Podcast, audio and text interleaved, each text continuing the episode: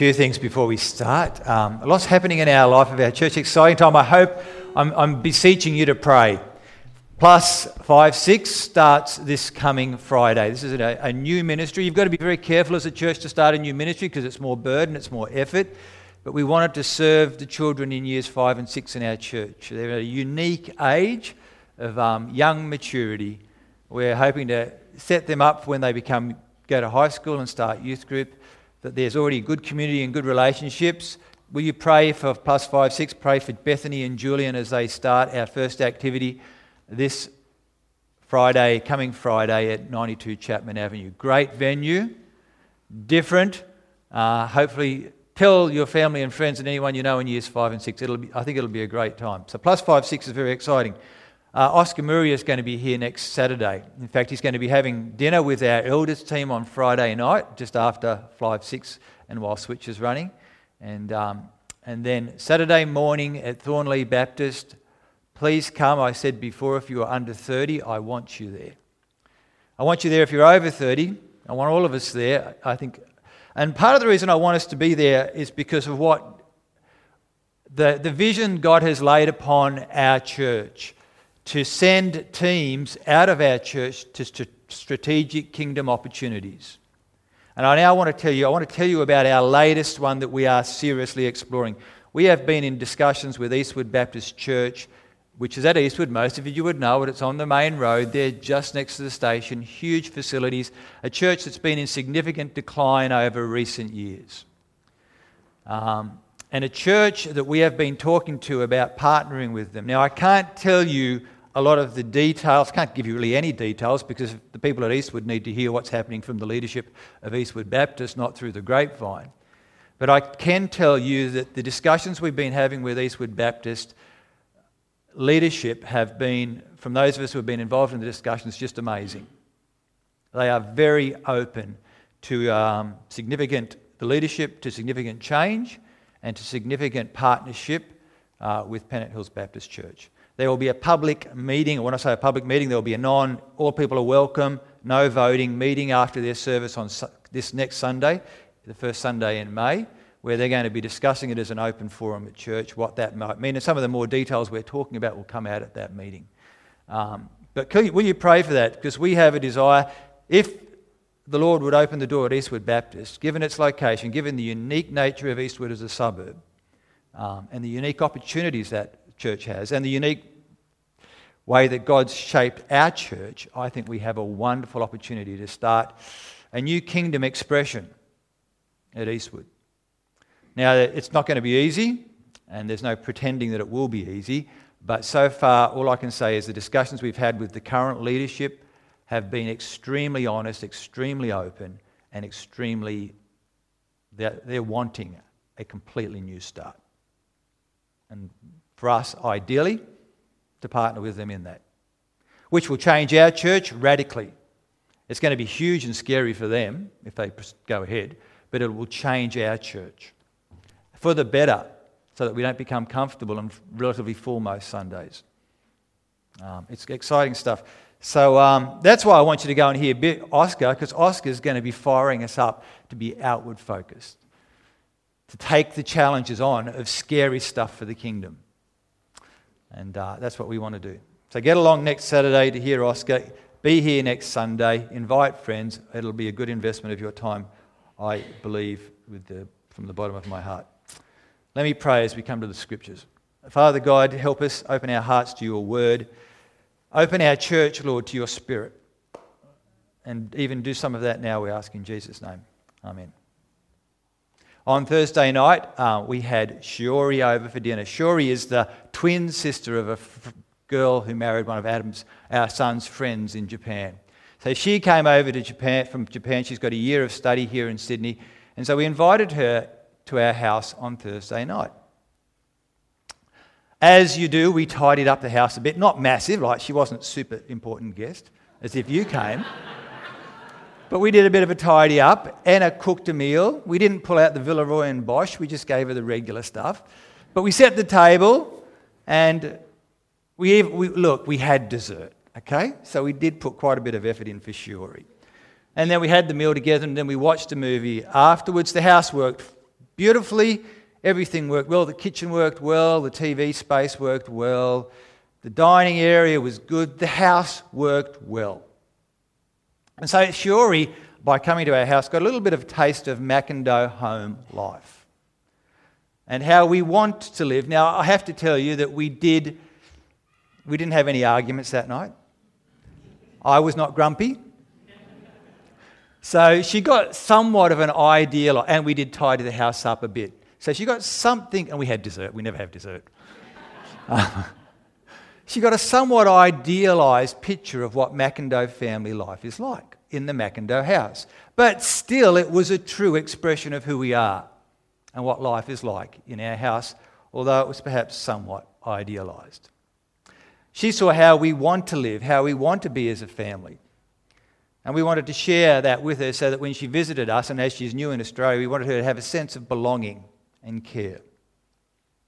Today's passage, the last series in our talks from Acts chapter 1 and 2, a new home. You see, there's been, as Luke writes in Acts, a new work of God's Spirit. There's a new identity for God's people as they put their faith in the Messiah, Jesus, who died and who was raised for their life and for the forgiveness of sins. And so we see in these chapters the birth, the start of what we call the church, the New Testament church, the new home for the people of God, and a new sense of belonging and identity. It's amazing. The Apostle Peter stands up and he preaches a sermon to explain the coming of the Spirit. And this gathering of 120 people who follow Jesus, Paul preaches, 3,000 people respond. They're cut to the heart. They repent. They put their faith in Jesus. They express that in baptism and then they join this new community. 3,000 people. It's a pastor's uh, wildest dreams met. One sermon and the church grows. Which, really, when you think about it, is a recipe for disaster. 3,000 new people with 3,000 lots of trouble and problems and issues and questions. 3,000 people needing to be discipled and taught. This new home must be like a circus tent with all these people. Well, Luke tells us actually it's not a circus tent, this is a powerful work of God's Spirit. And what we see with those 3,000 people, as Luke goes on to describe what they do, is what life is like in this new home, this family of God who put their faith in Jesus as Lord. And I think what Luke's telling us, he writes perhaps somewhat idealistic. He doesn't tell us about the mess, he tells us about the good stuff, a bit like our dinner with Shiori. But I think Luke's telling us this is what it should be like in the new home for the family of God, for people who belong. This is home life as we should expect it. And so for our church home, the challenge is I think some of this, most of this, all of this should be normative. It should be our expectation that our home looks a bit like this home in Luke chapter 2. Now, if you go to Shanghai and find people meeting on the 19th floor of a high rise, there's a good chance it's not the local golf club. If you go to Bourke, you probably won't find a surf club at Bourke. See, what goes on in the club tells us a little bit what the club's all about. So people aren't surfing in Bourke. You might find a mahjong club on the 19th floor in Shanghai. You might find a country music club in Bourke. So I want us to start by questioning what goes on in this new home, this, this new church of 3,000 people. What is, what, what's the glue that binds them together? What, what's their principal stuff about? They devoted themselves to the apostles' teaching and to fellowship, to the breaking of bread and to prayer. The Holy Spirit came upon these people with power. They had been forgiven they'd been filled, they'd been given a fresh start. They do not sit back in pious contemplation. They actively pursue further growth. growth. You see, they are devoted to the apostles' teaching. These are the 12. Take away one, add one. It's another story. These are the 12 whom Jesus chose, empowered in a unique way by the Spirit of God to teach the truths of Jesus that formed the cornerstone of that faith, of the faith, that New Testament church. The teachings that form the cornerstone that we have recorded in our New Testament as they explain the Old Testament and reveal Jesus and his work. See, to be devoted to the apostles' teaching is to be devoted to the Word of God, to the revelation of God. And as a church, that's what we say we're all about. Church value number one, two. One. How did I say two there? This is our first church value. We believe the Bible. That we believe the Bible is God's authoritative word. What have I done wrong? Ah, oh, thank you, Aaron. He's too clever. Church value. This is our first, this is important. This is our first church value here at Penno. We believe the Bible. We believe the Bible is God's authoritative word with the power to change us through the work of the Spirit to be more like Jesus. And because of this, we say we're going to read it and we're going to study it and we're going to proclaim it and we're going to endeavor to live it out because we are people of the word, devoted to the apostles' teaching hopefully people with a hunger to know God. And because we've got a hunger to know God, we want to know His Word. We want to know what He's said, what He's like. But we do not, shouldn't do that in isolation. Yes, you, there's a, certainly a place for individual study and reading of the Scriptures. But you see, these early believers do it in community. They meet together, they eyeball each other, and they discuss it a little bit like what you perhaps uncomfortably did five, ten minutes ago. They encourage one another, and because they do it in community, they have some sense of each other's struggles and needs and hopes and aspirations. So they're not just devoted to the teaching, they're also devoted to fellowship. It doesn't say they devoted themselves to the apostles' teaching and they enjoyed a bit of fellowship. It doesn't say they devoted themselves to the apostles' teaching and then after the teaching bit, they went out and shared a little bit of fellowship over a small meat pie or spring roll or scone.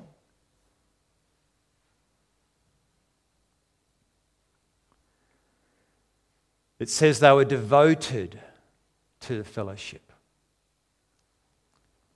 Whoops. Romans chapter 12.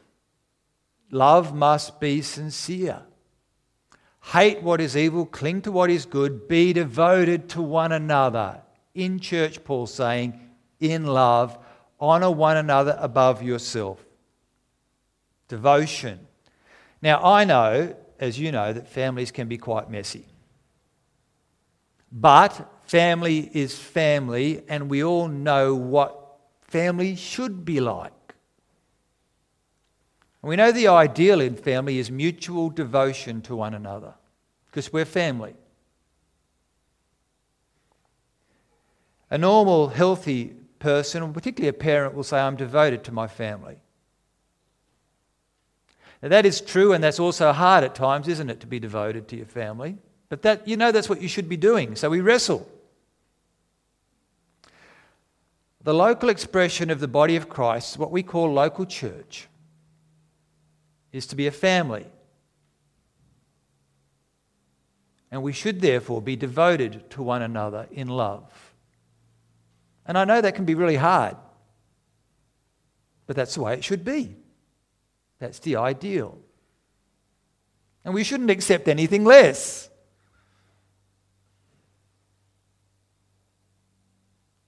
Which fundamentally means, this is pretty basic stuff, fundamentally means that we are in relationship with others. Relationships marked by grace and love and mercy and truth. Relationship, here's something, with just basics. Relationships expressed in eye contact and smiles. Relationships expressed in service and conversation, and in particular in listening.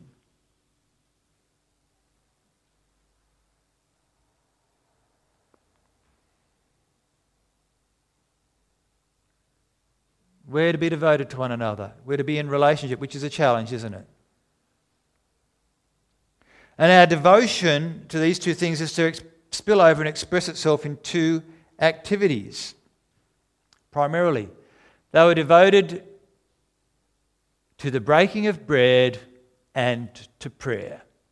There's a couple of activities of these people who were devoted to the word and one another to the breaking of bread and to prayer. Now, the breaking of bread, often we just interpret that as having communion, but that's, I really think we're reading church practice back into our scriptures because that phrase, breaking of bread, just means eating together in that culture. We break bread, we eat together. Which doesn't sound very spiritual, does it? Possibly at times, possibly very often, as they ate together, they consciously remembered Jesus' death and resurrection. But here Luke's just telling us they broke bread together. And I think this exposes a fundamental feature that we often miss, particularly in Western church life. And those of you, which is many from non Western backgrounds, I have been blessed by your other perspective. What is church? Well, when you go to church, you put your bum on a seat, and then you comes the performance a show. And we go and we say, Well, I've done church. I've been to church because I put my backside on a seat and I watched the show. Now, the show may be a liturgy. There may be lots of smells and bells and fancy costumes and processions. And it may be the same week after week. The show may be very charismatic, where everybody gets up and it all flows around, and you're never quite sure what's going to happen, and it's noisy and a bit unpredictable. But it's still a show. The show may be fantastic music and we get caught up in the music and someone leads the music. The show may even be what perhaps do more often here at Penno, where you have somebody teaching and preaching the word. The show may be good shows, but it's still a show and you've still got your bum on a seat. And then you go home and say, I've been to church.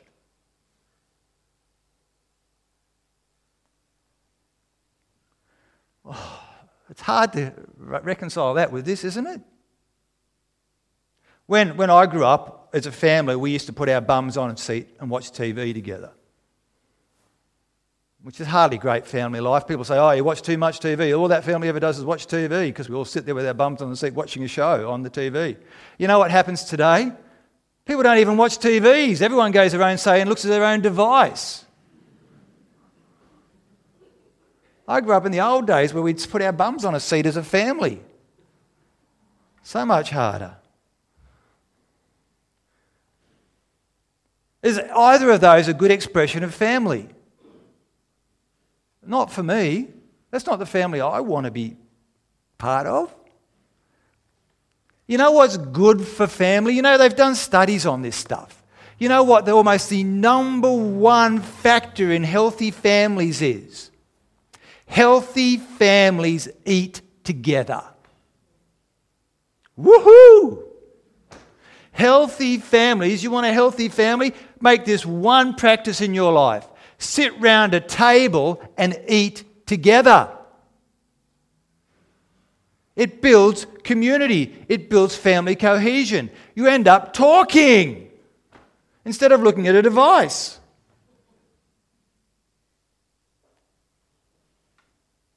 Here's my parenting tip. I have never given parenting tips because I found parenting so hard, and I don't know if I did a great job, but I've got good kids. So here's my parenting tip Acts chapter 2, 42. Everything you need to know about parenting is in that verse. Mum and dad, number one, love one another. If you're not loving one another and the kids don't know that you care for one another and that you're devoted to one another, good luck to you with your parenting. And good luck when you sit around the dining table hating one another. Number two, so if you're not loving one another, I don't care what school your kids go to. I don't care if they do soccer or piano or violin. I don't care what marks they get at school. I don't care if you read Richard Feldman's 55 million great ways to be a fantastic parent. I don't care. Love one another, mum and dad. Start there. That's basic. Number two, eat together. That's the fellowship part of family life. Number two, eat together. Sit round the dining table and eat together. Boy, this is tricky. This is John's parenting session, but it's, I reckon it's true. Number three and number four, we'll put them together. Read with your kids, particularly the Bible or Bible stories, and pray together as a family. That's it. Everything else you can, it's helpful. I know you really need a holiday in Mallorca. I understand that. That's going to do everything for your family life, yeah?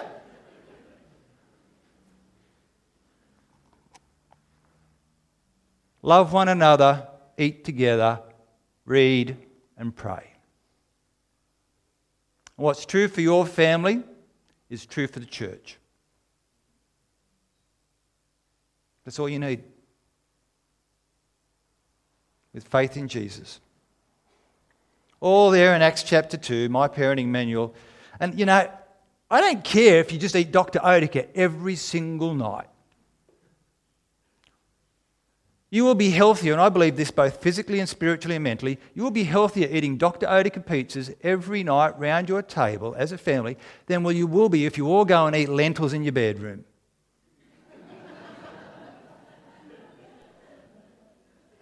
and I, I actually, doctors will come to me, don't say that, John, that's terrible, all those saturated fats, blah, blah, blah. but at least you'll be family lifing and you'll be healthy. And that brain will impact that body. This is my conviction. They can tell me I'm got it wrong later. Anyway, church family should be in fellowship and we should be devoted to one another and we should be eating together.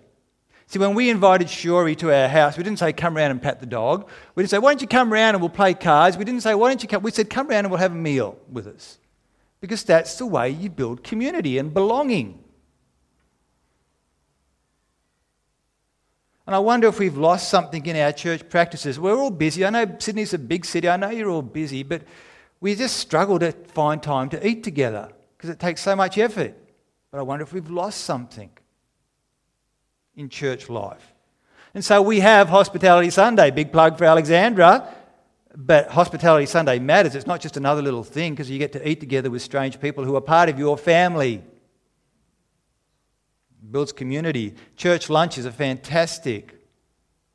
We do them once every two months now in hospitality because it's hard. But I hope you're eating them when you meet as a small group. And Sunday dinners every second, once a month, we do dinner on a Sunday night. It's important stuff.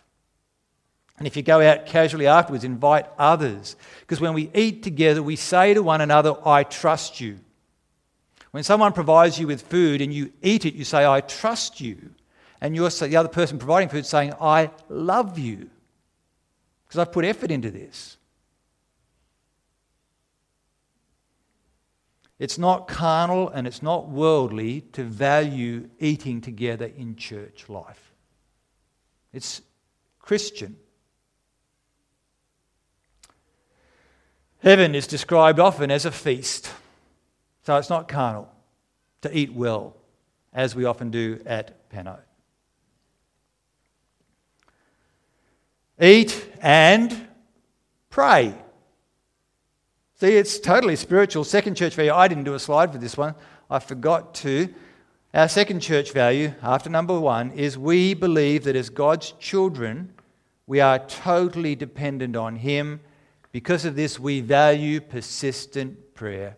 Penno, we say we value persistent prayer. That number two, we want to be people of the word and people of prayer. Now, in this passage, it's not, it's corporate prayer, it's prayer together. It's not prayer on your own. Now, it is important to pray on your own. I've struggled with this personally. Jesus warns in the spiritual spirit sermon on the mount, he says, Don't be a hypocrite. Don't pray on the street corners. Don't use lots of fancy words when you pray so that others will see you and say, Man, there's a righteous man or woman. He said, Rather go into your closet and pray where only God sees you. With, if necessary, a few words. And it's a real danger that I've often felt because I'm a, I'm a wordy person. I like words, and I can often pray. I can pray a pretty good prayer. I look pretty pious when perhaps my prayer life in private is barren. That's terrible. That's hypocrisy. But having said that, praying together, when it's sincere, when it is a natural expression of faith, is such a powerful thing. And we have lots of opportunities for that. Every Thursday night, there's a group here, at least during term time, that meets to pray. Sometimes we have three people, Sometimes we have 15 people. But it's good. I'd encourage you to get along if you can. I hope you pray if you're in a small group. I hope you pray in your small group together. I hope your ministries, if you're involved in a ministry, that you pray together. You know what I really love though? I love it when we gather on a Sunday, and particularly after the service, sometimes before, I love it when I see people praying together. Because I know that that's sincere. I know that they're talking and they want to bring something to God. And they're saying, well, this is an issue, let's pray about it. It's a beautiful thing. But I want to encourage. And can, there's lots of opportunity for that. Let's say after the service you start talking about politics because we've got an election coming up. And you're talking to someone who has perhaps a different political view and you're starting to get a bit wounded or the other person's starting to get a bit wounded and where do we go with this conversation because we're on the opposite ends of the political divide guess what you can do you can have that conversation listen and then pray because god knows what's best and we want a good outcome for our girls upstairs shh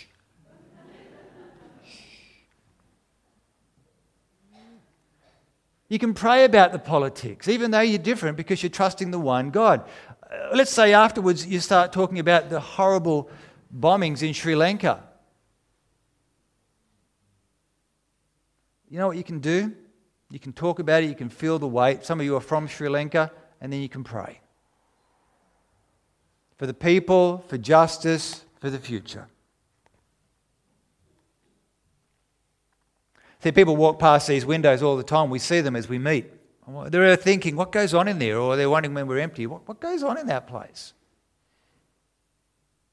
I hope it's people who are devoted to the Word, people who are devoted to one another, even devoted to eating together. A lot of food in this place, and devoted to prayer. Because that's what Luke describes these early Christians doing in an ideal way. What has gotten into them? do You think, what were they thinking? There's been this remarkable spiritual change. Everyone, we're told, was filled with awe at the many signs and wonders performed by the apostles. Literally, fear came upon every soul. A sense God is here and God is at work amongst us. And therefore, we're living with this holy expectation now, it was a unique time. That phrase, signs and wonders, is usually performed for moments of great redemptive change in God's plans and purposes, such as the Exodus, such as this stage at the birth of the church. And these signs and wonders were done through the apostles. But our God doesn't change, and we should live with the same holy expectation. People of awe and wonder who know that God is at work amongst us.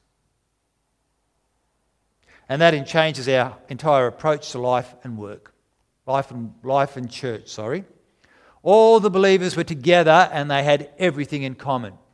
They sold property and possessions to give to anyone who had need. That's a bit scary, don't you think? You know, I was saying to chatting with Sophia over our little discussion time. When I was in Mongolia, this wasn't weird for the Christians I met. This was actually how they looked, seemed to live. Different culture, I get that. What about for us in our Western culture where we're all, this is mine and that's yours? this should be normal. And there's a very simple reason why it should be normal because a church is supposed to be a family. And families hold everything in common and care for one another's needs. See, when you belong to a family, property rights are not an issue. You don't say, don't sit on that couch. I bought that couch. You kids go and buy your own couch.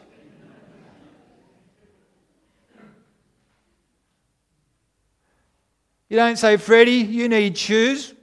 Your school shoes are worn out. I think we should have a prayer time so that you might find the funds to go and buy yourself some new shoes. And if we do buy Freddie some shoes, some new school shoes, we don't sit there patting ourselves on the back at how generous we were because we bought Freddie some shoes. Maybe Freddie's in debt to us. We're family. We care. We belong. We're united. There was an old song. Vic's going to get us to sing an old song at the end of the service, uh, old Christian song. But there's another old Christian song from about the same time. It said, We are heirs of the Father. We are joint heirs with the Son. We are children of the kingdom. We are family. We are one. Same Father, same family. And therefore, we enjoy being together. What goes on in there? Well, what goes on in there is what goes on in there, is what's supposed to go on in there. Here they are. Every day they continued to meet together in the temple courts. They broke bread in their homes and they ate together with glad and sincere hearts, praising God and enjoying the favor of all the people. You see, when the Word of God, through the Spirit of God, takes hold of hearts, there is new creation. There is a new home. There is a place to belong, and that should be normal for church life. These Christians excelled not in running programs or in fantastic worship or liturgy. Well, their worship was fantastic, but not because they put so much effort in.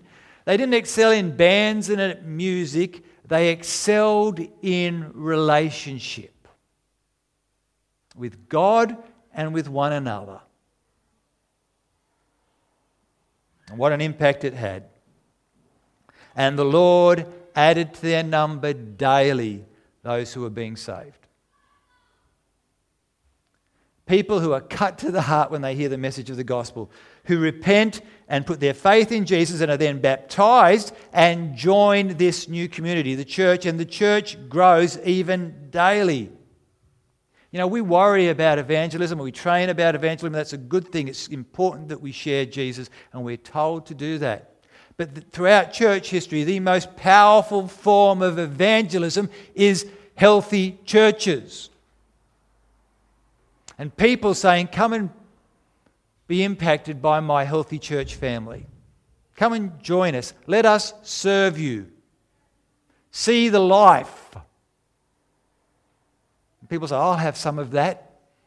They've got something I don't have or know. Why? That is the most powerful form of evangelism. If you're not a great evangelist, guess what? Help this church community be healthy. Play your part. Serve and love and care and share and invite others.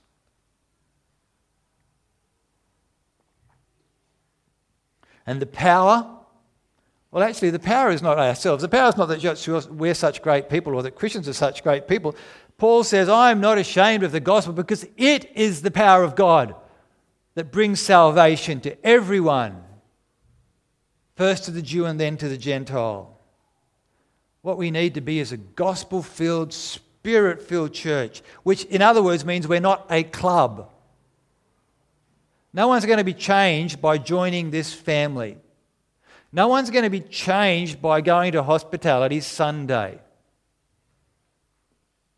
Lives are changed by the gospel, by the message of Jesus, and accepting Him as Lord and submitting to His rule and His purposes, and thereby being filled with His Spirit, and thereby comes power to change. And thereby comes church growth and church health. So, what of Penobaps? What about this house? This kingdom expression? Well, It's not ideal, is it? We're not a perfect home. There's perhaps some tidying up to be done, but there is no perfect church. Even that early church, you read through the New Testament, you see what happened. Oh, trouble, trouble, trouble. But the ideal doesn't change just because there's room for growth. So, what should we do here at Penno? I know, how about we have more programs? Like we'll start five, six club, but what about years four and five or years zero on? Or how about we start what? The truth is, we need better music. More hymns, Hannah. Actually, I think if we just got rid of those windows and turned this all, painted all this black and just had big lights shining on the centre like this, that'd give a really forward focus to the whole show. That's what lots of churches do, and that'd be, that'd be better, yeah? It's too much light in this building. What if we have more meetings? Then we're better, better plans, we're better organised. What if we have more systems? We put a lot of effort in Penno in the last few years into better systems so we're more purposeful in what we do and proactive in following people up, and it has made a difference. If we just had better systems, then what about better lunches? Actually, if you all gave a bit more money, then we would be able to do more and we'd be a better church. Acts chapter 2, a new home. What we need is none of those things. What we need, we need is more of God's Spirit. We need more gospel. We need more of God's Word. And therefore, through that, we need more love and closer relationships that are genuine. And so that people, when they join us and encounter us, have a see what a great deep sense of belonging we have and care and hope and joy. What we need is more Jesus.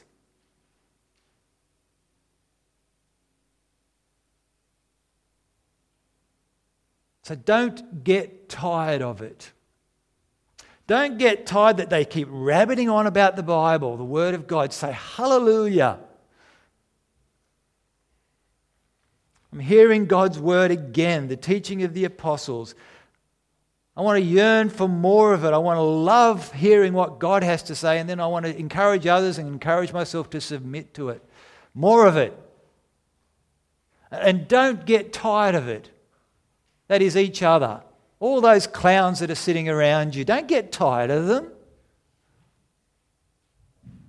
Real life, messy Christians, crazy and mixed up just like you. Hallelujah. That's who I do church with. And you know what? We really need grace and mercy and steadfast faithfulness because in that comes joy with all these crazy people. And don't get tired of it. Even though it takes a lot of effort, don't get tired of eating together.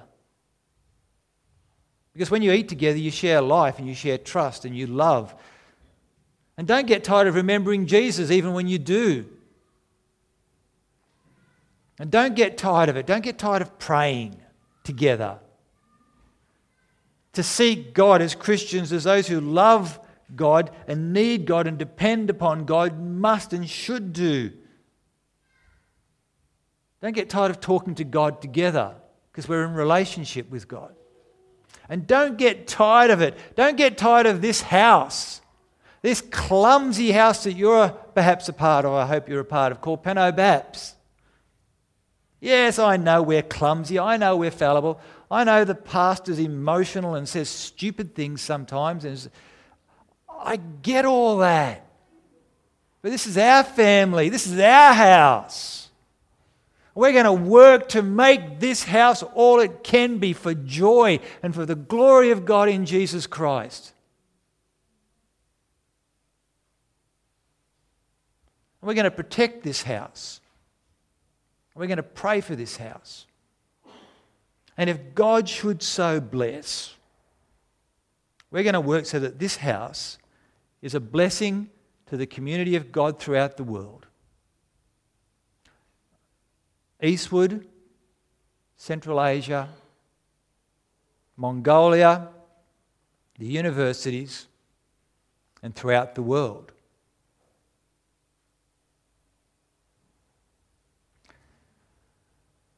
It really is important that we have a deep sense of belonging and knowing our place in the family of God. And that we pursue the ideal, even amongst the clumsiness, for Jesus' glory. Amen.